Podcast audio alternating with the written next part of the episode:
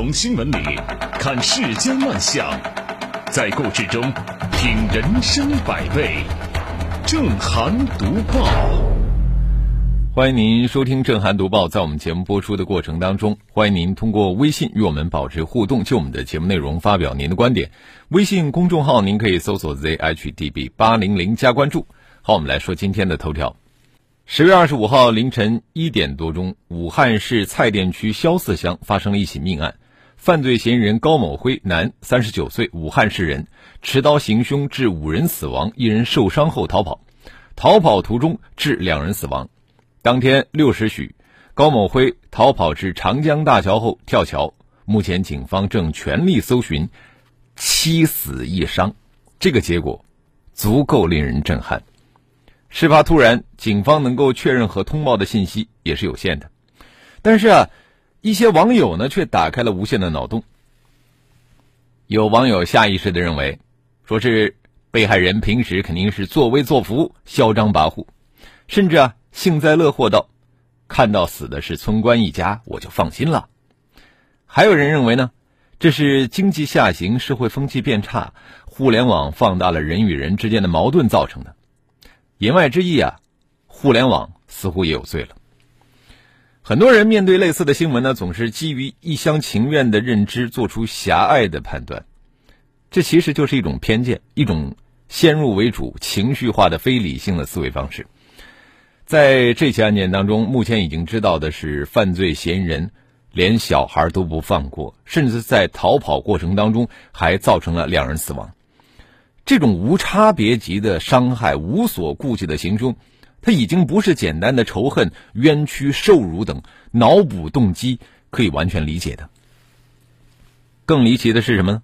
还有网友在新闻下面留言说：“现在的游戏就是暴力的源泉，在游戏里面打打杀杀，已经分不清现实了。”啊，那么按照这样的逻辑，那么多的武侠片、动作片、战争片，似乎也有原罪了。一遇到极端的凶杀案件，在这个案情啊还不甚明了，相关报道都还在路上的时候，有的人就开始下意识的脑补，然后公开发表意见，甚至连虚拟语气和疑问句都不用。这既是缺乏媒介素养的表现，也是法治意识不足的表现。除了各种脑洞破案，还有一些网友呢又抛出了依法处置就行了，和杀的是谁原因有啥关系啊？杀人就是杀人，建议媒体不要再去采访了。这样的观点，这其实是从一个极端走向了另一个极端。我们的这个社会啊，不是一台机器，也不是一款游戏，所有的规则和道理呢，也并非是格式化的，不是说出了任何事情，用法律这个万能钥匙就可以全部解锁的。在刚性的法律之外，还有复杂的人性和情感，这同样值得我们去分析、去反思。就像电视剧《我们与恶的距离》里边所讲述的，无论案件多么极端，我们总要问一句：为什么？这个为什么不仅仅是破解一起凶杀案件需要知道的动机和原因，还有造成这种动机的人物背景和社会背景。你只有知道了为什么，我们才能有怎么办的前提，才能试着去提前化解这种矛盾。呃，有一位网友说的很直接：找到根源。分析原因，才有可能减低这种严重犯罪事件的发生概率。所以说啊，让我们等一等案件的调查，等一等行凶原因，看一看来龙去脉，然后再在事实基础上去做价值判断，这样才能够真正有利于解决问题，才能够有效的避免类似的极端案件发生。否则。在一片喧嚣的猜测当中，在一片脑补的混沌当中，我们连事件的真相都看不清，又谈什么去追问、反思和预防呢？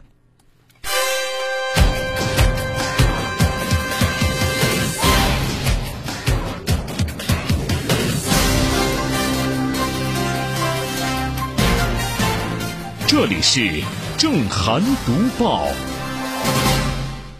不管案件多么极端，我们总要问一句：为什么？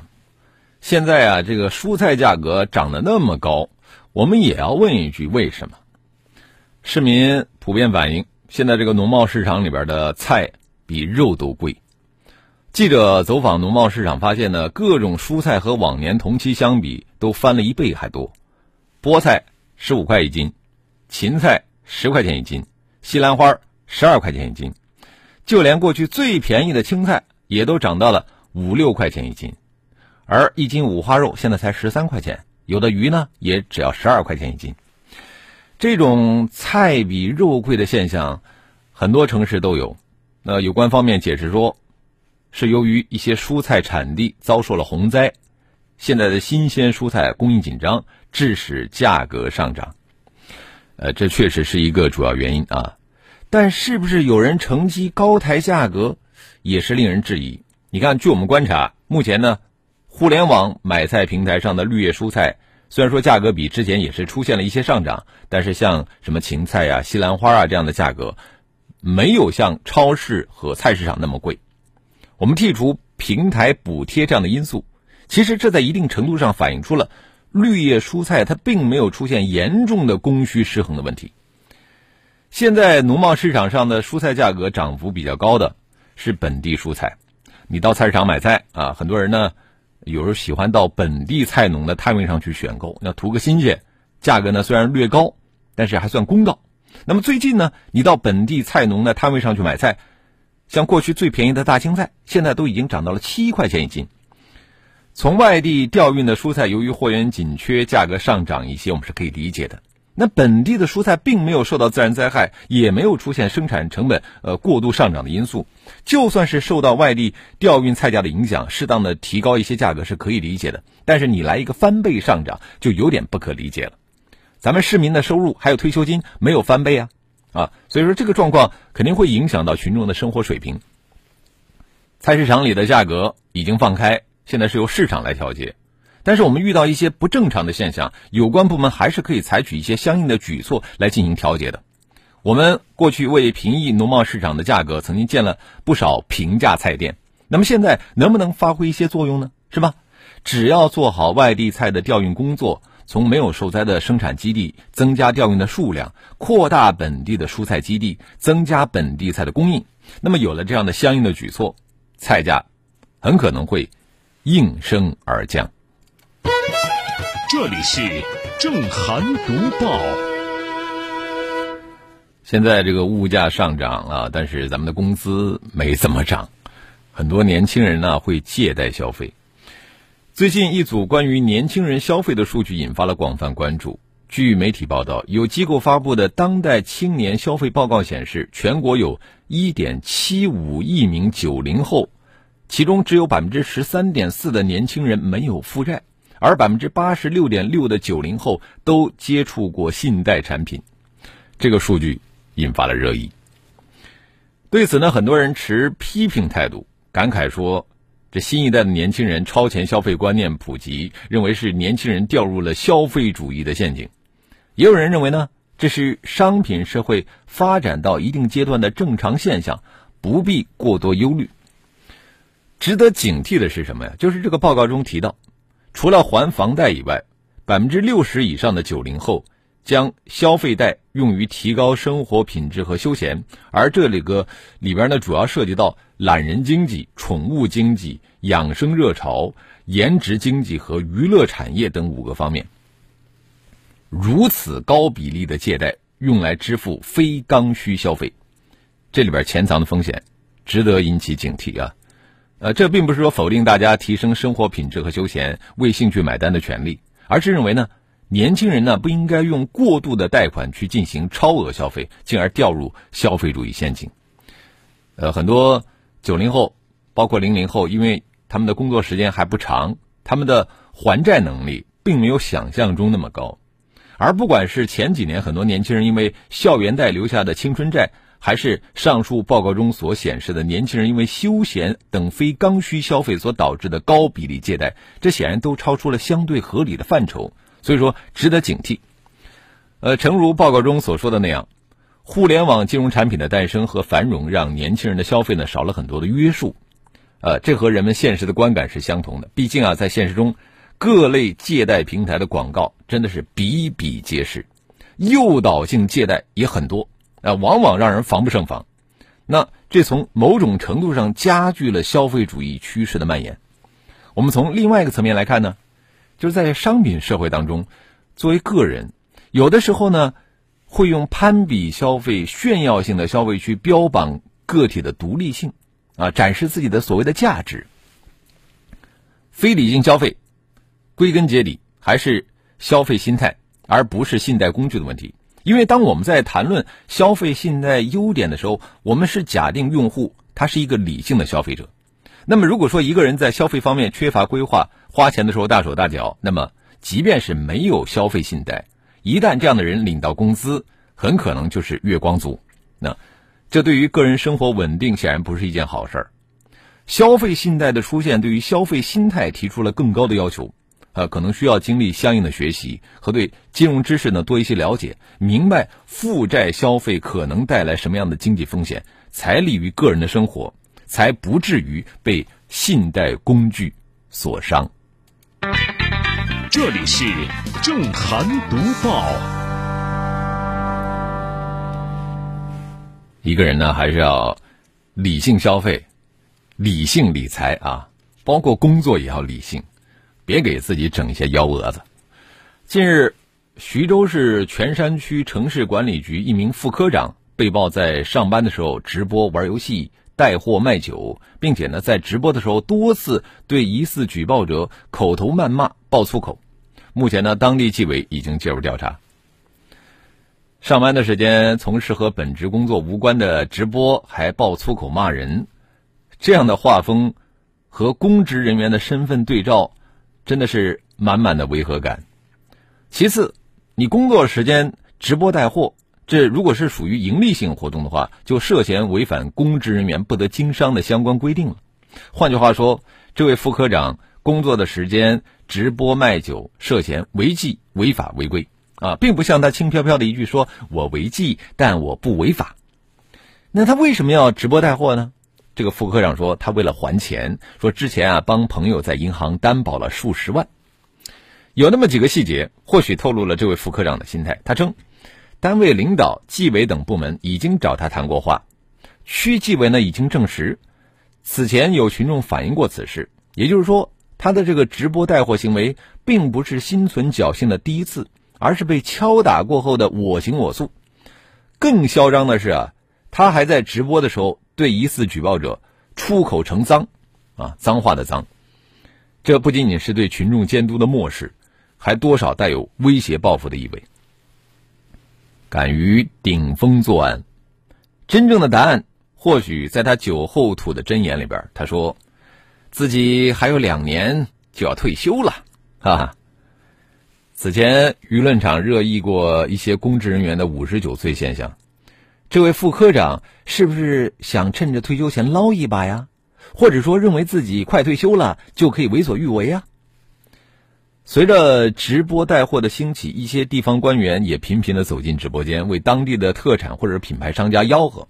这种义务公益性质的直播带货是值得鼓励的，但前提是不掺杂私利，不能模糊了公与私的界限。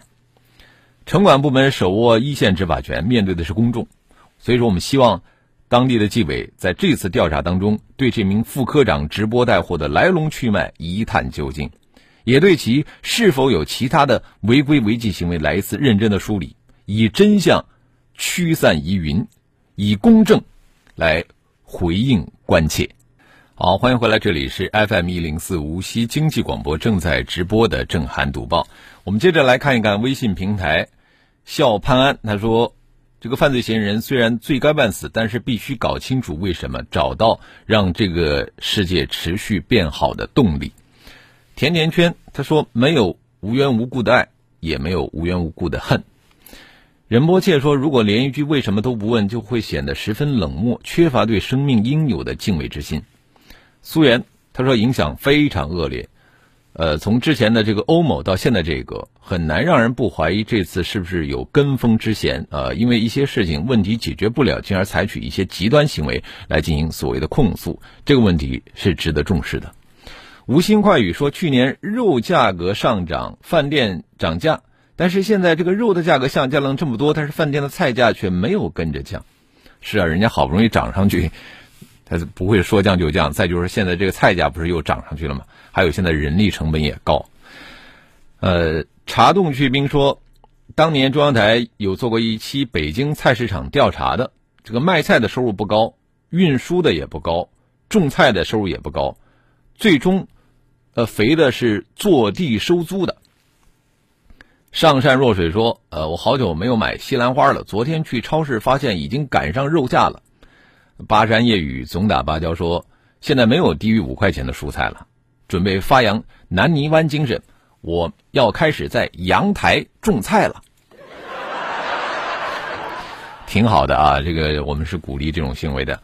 马娇娇说：“去年吃不起肉，呃，今年吃不起青菜啊，我觉得真是太难了。”呃，花木兰说。呃，前两天和朋友一起吃饭，朋友说现在这个蔬菜价格暴涨的非常厉害，一斤青菜涨到七八块钱一斤，金花菜十八块钱一斤。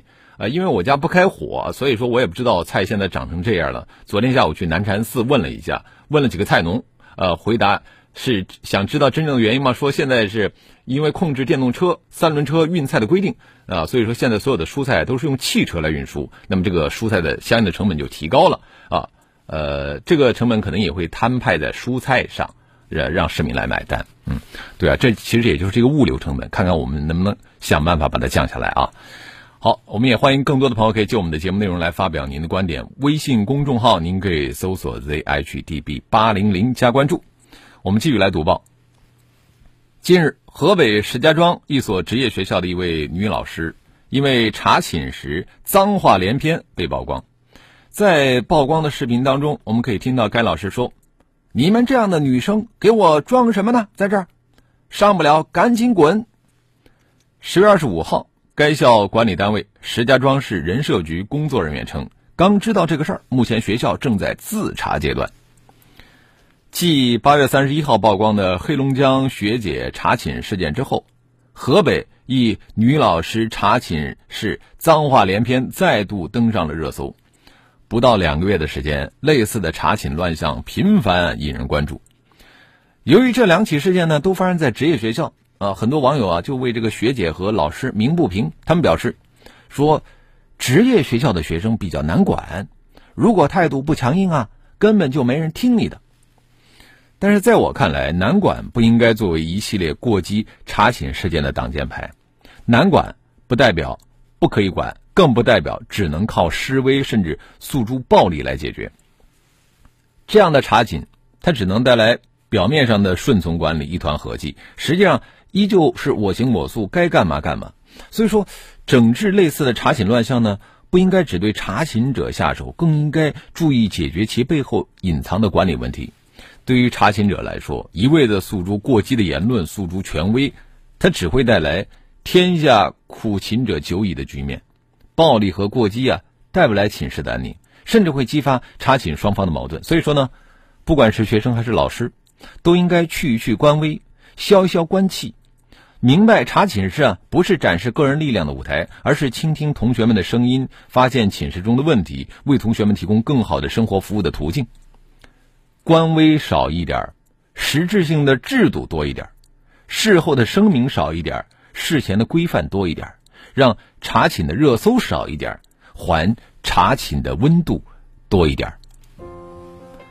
好了，今天的震撼读报我们就说到这里，非常感谢您的收听和参与。更多的交流，请您搜索微信公众号 zhdb 八零零加关注。